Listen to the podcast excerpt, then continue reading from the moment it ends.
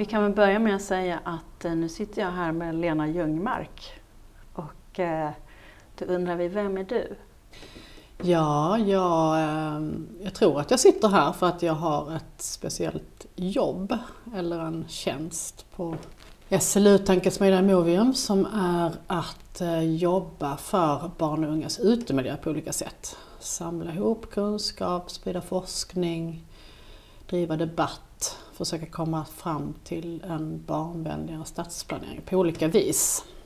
Men om vi, om vi backar lite, hur gjorde du ditt yrkesval? Hmm. Och hur kom du sen in på barns lek och Ja. barns rättigheter? Ja. Om vi tar det lite från början där. Du är Mm. ju landskapsarkitekt. Mm. Ja, det här med yrkesvalet, det var inte sådär helt självklart. Eh, alltså det här var ju på 70-talet när man gick till syokonsulenten och tittade så fanns det tio broschyrer man kunde välja olika yrken. Sen var det faktiskt att jag tyckte utbildningen verkade så himla kul till landskapsarkitekt. Att man fick både liksom lära sig man fick lära sig mycket om många olika ämnen. Geologi, eh, vatten, meteorologi, man hade jättemycket formlära. Man fick lära sig eh, liksom bygga modeller, man eh, miljöpsykologi, hur man som människa upplever platser. Ehm, ja, det var en, det kändes som en härlig och rik utbildning. Mm. Så att det var faktiskt det som fällde avgörandet. Sen var det ju lite svårt att veta vad man skulle göra med den här utbildningen när man kom ut. Sen det här med barn och unga och deras eh, liksom, användande av och behov av att vara ute och upptäcka världen på så vis på olika, olika sätt. Genom rörelse och genom lek. Och det tror jag egentligen väcktes när jag fick barn själv. Mm. Eh, Då, då hade jag liksom precis börjat jobba och eh, hade väl kommit i kontakt med det här tråkiga sättet att tänka på lek som handlade om lekplats och redskap. Mm. Och kände liksom att det stämde inte alls överens med vad jag såg själv eh, av hur mina barn använde sig av utemiljön. Alltså det var ju något helt annat som inte hängde ihop med den här platsen som jag själv satt och ritade på jobbet. Eh, så att då jag tyckte det var väldigt spännande att få barn och se hur de tar sig an världen och hur, de, hur varje sak de gör har de liksom en drivkraft att upptäcka någonting nytt. Antingen att se något nytt eller lära sig något nytt eller bara ha kul eller hela det här sättet att gripa sig an världen Det var väldigt härligt tycker jag. Så jag tror det var det som ledde mig in på att liksom fund- börja fundera kring lek och vad lek egentligen är. Och också sen så småningom fick jag möjlighet att försöka förflytta det här med lekplatser en bit genom att jag jobbade i, um, jag jobbade då i Malmö och tillsammans med en kollega så hittade vi på det här med temalekplatser och det var liksom ett sätt att um, ja, framförallt göra landskapsarkitekters arbete roligare. Att man kan börja jobba utifrån något helt annat. Till exempel, hur ska barn kunna gömma sig? Hur ska man kunna hitta på någonting som liknar en djungel? Får man lov att plantera igen ett område? Eller man börjar tänka på vad har barnen i de här villaområdena brist på? Ja, det är ju vild natur. Kan man få in vild natur i deras lekplats? Och hur gör man det i så fall? Mm. Eh, Så det var ju mycket att eh, liksom ställa lite grann den här stämpeln, kasta bort den här stämpeln på hur en lekplats ser ut och börja tänka på nya sätt. Mm. Sen har det ju utvecklats vidare. Det här var ju på 90-talet så att det har ju hänt en massa där och det har ju blivit mycket mer produkter även där Mm. tycker jag. Men eh, ja, Om vi går tillbaka till eh, 1970 så kom en statlig utredning som initierats av eh, Olof Palme mm, som heter Barns utemiljö. mm, Det här läste jag igår. ja, Men jag tänkte att du ska få eh, kommentera slutsatserna här. De sammanfattade så här. Barns utelek är en viktig form för utveckling, umgänge och rekreation. Lek är fritt handlande baserat på barnens egen leklust, initiativ och aktivitetsdrift. Det är ett fundamentalt samhällsintresse att bostadsområdena utformas så att barnen får leka under så fria och trygga former som möjligt. Och så fortsätter det senare. I leken gestaltar och bearbetar barn sina erfarenheter och upplevelser. Genom att röra sig i utemiljön, iaktta, undersöka och pröva olika material uppnår barnet en förtrogenhet med omvärlden och den egna förmågan som är grundläggande för dess självkänsla och förverkligandet av dess kapacitet. Ja. Det låter lite samtida tycker jag. Det är underbart att höra. Ja. Det är ehm, det första du, jag tycker det är jätte, en jättebra text och jag blir superglad att höra den. Samtidigt blir jag lite bedrövad över att vi tappar bort den här kunskapen om vad leken egentligen är för någonting. Mm.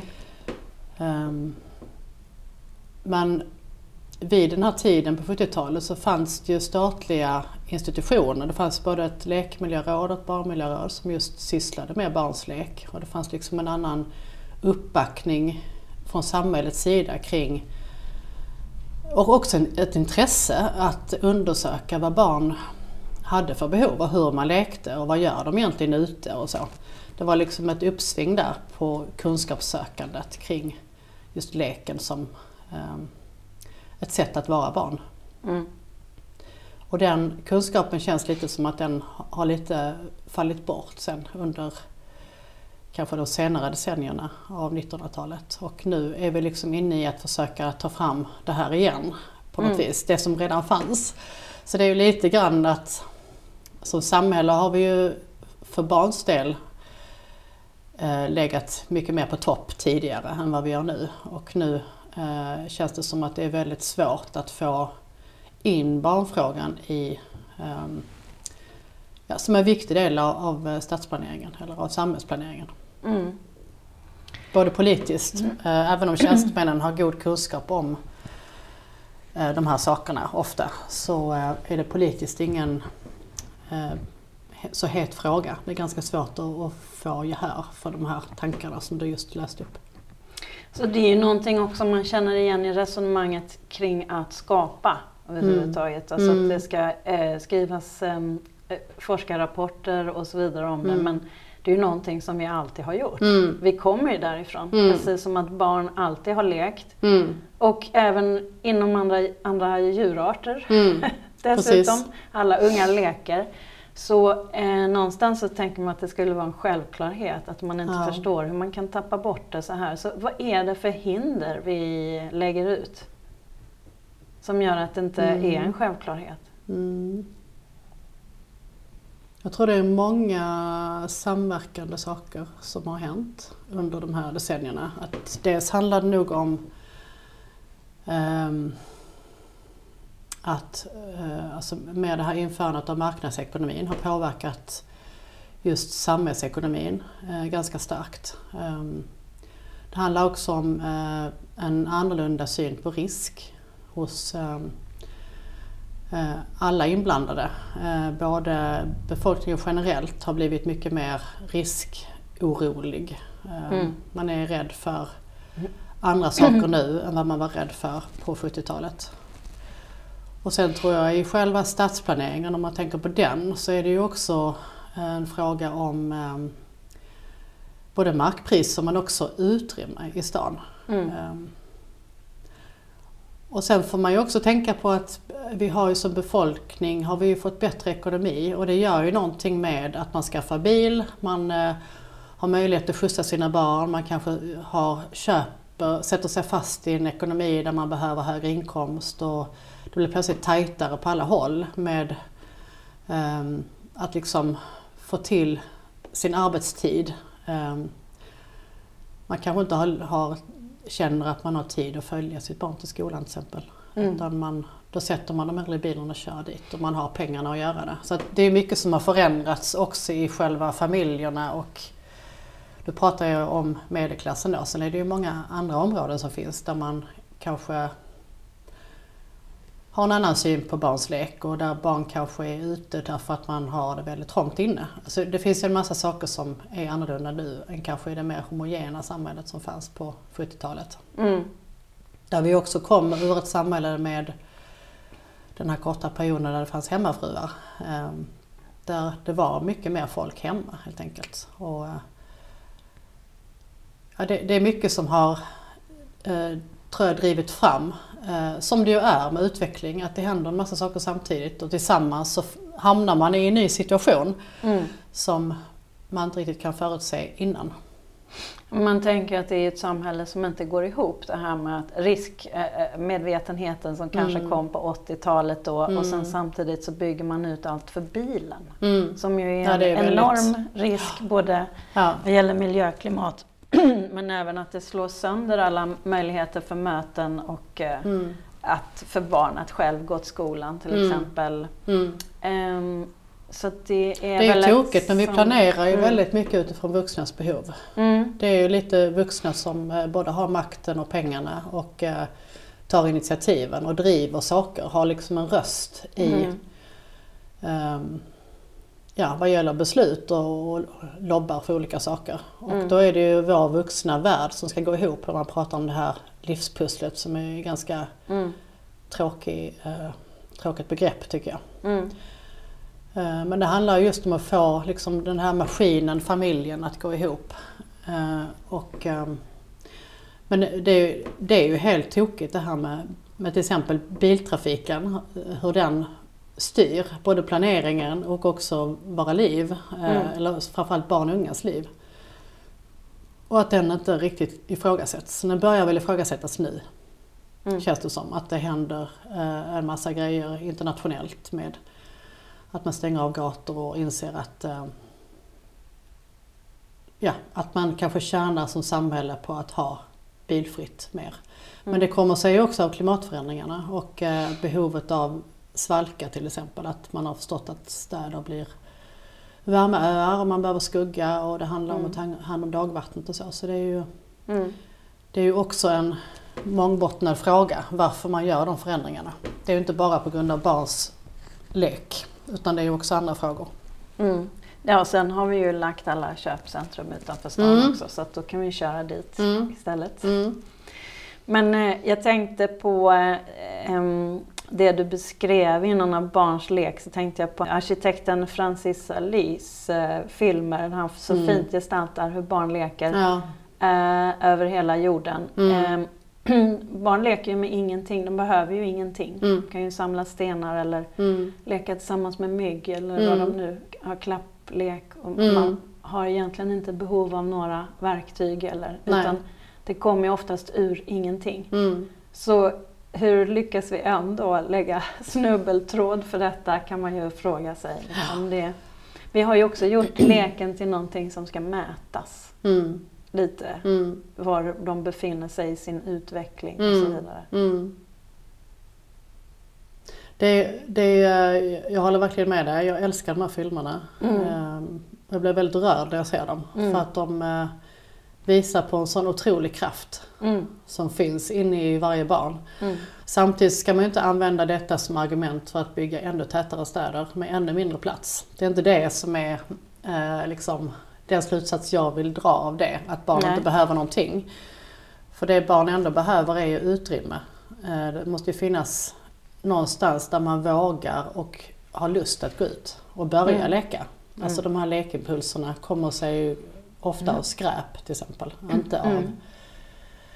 kanske inte ehm, lika mycket av liksom det som är planerat utan det som är lite råddigt och ser ut som att man kan börja hitta på någonting. Alltså vi vill ju alla barn väl. Det är ju ingen som vill någonting annat än att barn ska få det bästa. Men vårt svar på det här, den här leklusten är kanske då att köpa, investera i dyra lekplatser med dyra lekredskap och så känner vi att vi har gjort någonting bra för barn. Mm. Och de har en funktion som plats. Eh, Man samlas där och man hittar varandra och man kan börja där. Men det forskningen visar är ju att man är inte länge på lekredskapen ofta. Utan det är liksom sakerna i kring som är, håller i längden. Mm. Så man börjar ju prata mer nu i branschen om leklandskap eller lekmiljöer istället för lekplatser. Just för att Mm. eh, liksom vidga det här statiska begreppet lekplats som ju redan är någon sorts bild som vi alla får i huvudet av vad, vad är det för någonting. Mm. Man kanske inte ser en soptipp utan man kanske ser en organiserad plats Mm. där man, det är tydligt vad man ska göra på varje ställe och den är lätt att sköta och den är prydlig och där är en bänk som man kan sitta och sådär. Mm. Det är det vi kallar lekplats. Just det. Men det blir som du säger också en samlingsplats. Så det är ju inte Mm. fel att ha på innergårdar. Absolut att inte. familjer kan Nej, mötas absolut och inte. Och det ger ju en signal också att vi Mm. vill någonting gott för barnen. Mm. Mer än en soptipp. Så Mm. att det där är ju, ja det är lite olika nivåer på det där. Kan man säga någonting om eh, de här skillnaderna? Alltså klasskillnader Mm. som finns också. För Mm. att det är ju, även om vi har sagt att barn inte behöver någonting Mm. för att leka. Mm. Så kan det också vara så att man har olika hinder för att leka. Mm. Så vad, hur ser det ut egentligen? Det har varit lite grann min, eh, det jag har velat göra på den här tjänsten så har det varit att försöka bredda liksom, kunskapen om och också insikterna i hur barn har det i områden där man har är väldigt trångbodd och där man inte har några pengar och där det kanske är ganska tuff miljö utomhus. Jag tycker inte att jag har lyckats med det. Mm. Eh, Men det är någonting som jag verkligen skulle vilja se att vi utvecklar den bredd, alltså vi, att vi genomför den breddningen i hur vi ser på barn. För det är lätt att vi som har utbildning och befinner oss i samma bubbla pratar om oss själva och sen Mm. är det en massa barn som är utanför den här bubblan och som har en helt annan uppväxt och som inte känner igen sig i vår berättelse. Mm. Eh, Så jag tycker det är en av de viktigaste sakerna framöver. Jag har lite erfarenhet av det här från Malmö när jag har jobbat i vissa områden på, i ett projekt så där vi jobbade med skolgårdar. där jag liksom fick en del eh, sådana här aha-upplevelser av att, ehm, ja, att man låser in barnen till exempel i skolan. Eh, Mm. Som jag kände först, reagerar jag, som att det var, vadå får de inte gå ut om de vill? Men det var av trygghetsskäl. För Mm. att inte det skulle vara konflikter familjer emellan i barnens skolmiljö. Skolmiljön ska vara trygg. Mm. Så det finns ju andra världar där man Mm. eh, måste vidta åtgärder för att skapa den här trygga miljön för barnen som de behöver. Det är klart att det är samma sak på om man bor någonstans där det är mycket kriminalitet utomhus. Det försiggår saker i trappuppgångarna och så vidare. Eh, Det är ju inte den bästa förutsättningen för att leka. Eh, Och då kanske det inte är så lätt att komma med, och- med just den, det vi sa nyss, att eh, barn leker med vad som helst. Det gör de, men man behöver också ha ett friutrymme. Mm. Någonstans där man är trygg och där man kan börja leka med någonting och vara säker på att man inte blir störd eller på något vis indragen i Mm. en massa grejer som man inte vill vara i. Mm. Och det gäller ju också hur pengar fördelas i en kommun. Mm. Eh, var sköter man ytorna? Var, eh, var satsar man liksom på att rusta upp utemiljöerna som är slitna och så. Mm. Där finns ju en ojäml- ojämlikhet som ju också signalerar någonting till barnen. Mm. Och just detta har faktiskt en, eh, en um, ung man som jag pratade med skrivit en, eh, jag har intervjuat honom i sista numret av Stad, Ja. som är vår profiltidning, där han just berättar om hur hans barndom har eh, präglat honom och vad han ger för råd till oss landskapsarkitekter eh, i hur vi planerar. Och han säger väldigt tydligt att barn måste få en dos av det goda när de är små. Mm. Det duger inte att ha asfalt och staket och eh, hot Mm. så fort man kommer utanför dörren. Mm. Han heter Isra Mohammed Mm. och har vuxit upp i, eh, på um, Rosengård. Mm. Han jobbar på Fryshuset nu. Så det var där, jag träffade honom. Kan vi lägga en länk till det? Det kan vi göra, Ja. absolut. Som konstnär så träffar jag ju regelbundet vuxna människor som kanske pratar om sina kojbyggen. Eftersom Mm. jag jobbar själv med installationer så Mm. Kan de spontant komma fram till mig och berätta om det här. Eh, platser som de rumsliga eh, upplevelser som de har haft som barn som Mm. har varit danande på något sätt. Mm. Har du någon sån plats? Alltså jag har ju vuxit upp inne i Malmö ehm, på en miljö, i en miljö som ser ungefär likadan ut fortfarande faktiskt. Ehm, jag har väldigt starka minnen från de lekarna vi lekte. Men vi lekte på ett parkeringsdäck Mm. som ehm, var, ehm, när det var då garage under så var det några stora betong, eh, vad man ska kalla det, betongplattor som var liksom kanske tre gånger tre meter och de var ihopfogade med någon sorts geggigt asfaltkitt Mm. som liksom bubblade upp i sprickorna. Och det här var liksom vårt koordinatnät för våra lekar. För där hade vi hittat på en massa olika geografipjätt och ett 3-5 och det var en massa lekar som jag vet inte var de kom ifrån. De bara Mm. gick från barn till barn. Mm. Och vi var liksom där bland bilarna och lekte hela eftermid- eftermiddagarna och kvällarna. Och då var det också många barn i husen eh, där jag bodde. Så vi var ju ett stort, en stor flock med ungar i någorlunda samma ålder. Eh, Så den, den platsen just med den här eh, parkeringsdäcket har jag väldigt starka, stark relation till Mm. grafiska gestaltningen av hur barns rörelsefrihet har minskat över tid som en engelsk barnrättsaktivist som heter Tim Gill har gjort utifrån sin familj som vi har haft med på några utställningar också. Eh, Som handlar om hur barns rörelsefrihet minskar över generationerna. Och det är en sån här sak som blir en, lite grann en, eh, ett uppvaknande för de som ser den bilden. Eh, Därför att man tror på något vis att allting är som det har varit förr. Och så uppfattar man sen att nej, det här har ändrats jättemycket. Mm. För två generationer sedan så fick man kanske gå en mil och fiska i floden och generationen efter fick man kanske gå någon eller några kilometer. Och nu får barn bara röra sig kanske till slutet av sin gata. Fastän de har en mobiltelefon Ja. på sig. Fast de är Mm. bevakade Mm. digitalt. Mm. Att det är en sån här um, insikt som jag tycker alla behöver göra. För att på något vis så bär man, sig, bär man ju med sig sin egen barndom och egen upplevelse av hur det är att vara barn. Hur man har rört sig och vilken frihet man har haft och så. Eh, Så att ehm, det är ganska viktigt att se hur det är idag. Eh, Man kanske mer tänker på sin egen oro för Mm. att barnet ska försvinna eller att något ska hända för trafiken, för okända människor eller vad det nu kan vara för någonting. Så att man Mm. är liksom upptagen av det istället för att tänka på de vinsterna det är med en självständig rörelsefrihet. Mm. Jag tycker man ser positiva trender eh, och negativa trender samtidigt. Mm. Eh, Dels så tycker jag att eh, man ser, eller jag känner att det är väldigt svårt att få genomslag för att planera på ett sätt där det finns ytor för barn i de här nya kostsamma lägena där man bygger nya bostäder som är väldigt inriktade på människ- alltså vuxna människor med pengar. Mm. Det är väldigt lite som eh, lämnas kvar liksom, som kan kallas för bra lekmiljöer. Och det känns som ett jättestort bekymmer i storstäderna. Mm.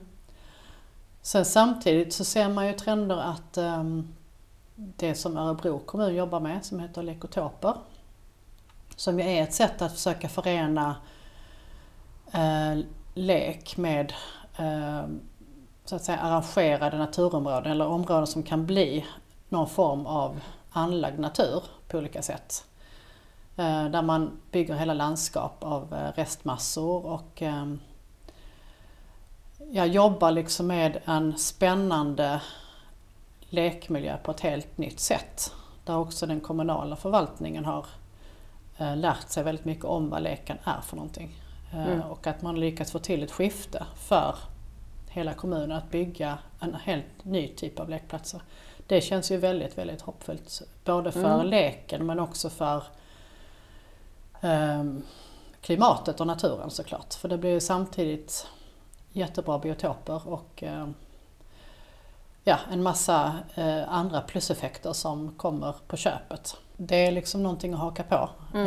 Eh, omställningen både vad gäller att sluta eh, planera så mycket för bilen som ju också ligger och bubblar nu och Mm. framförallt i de stora städerna i Europa så är det Mm. ju en, det nya som händer nu. Mm.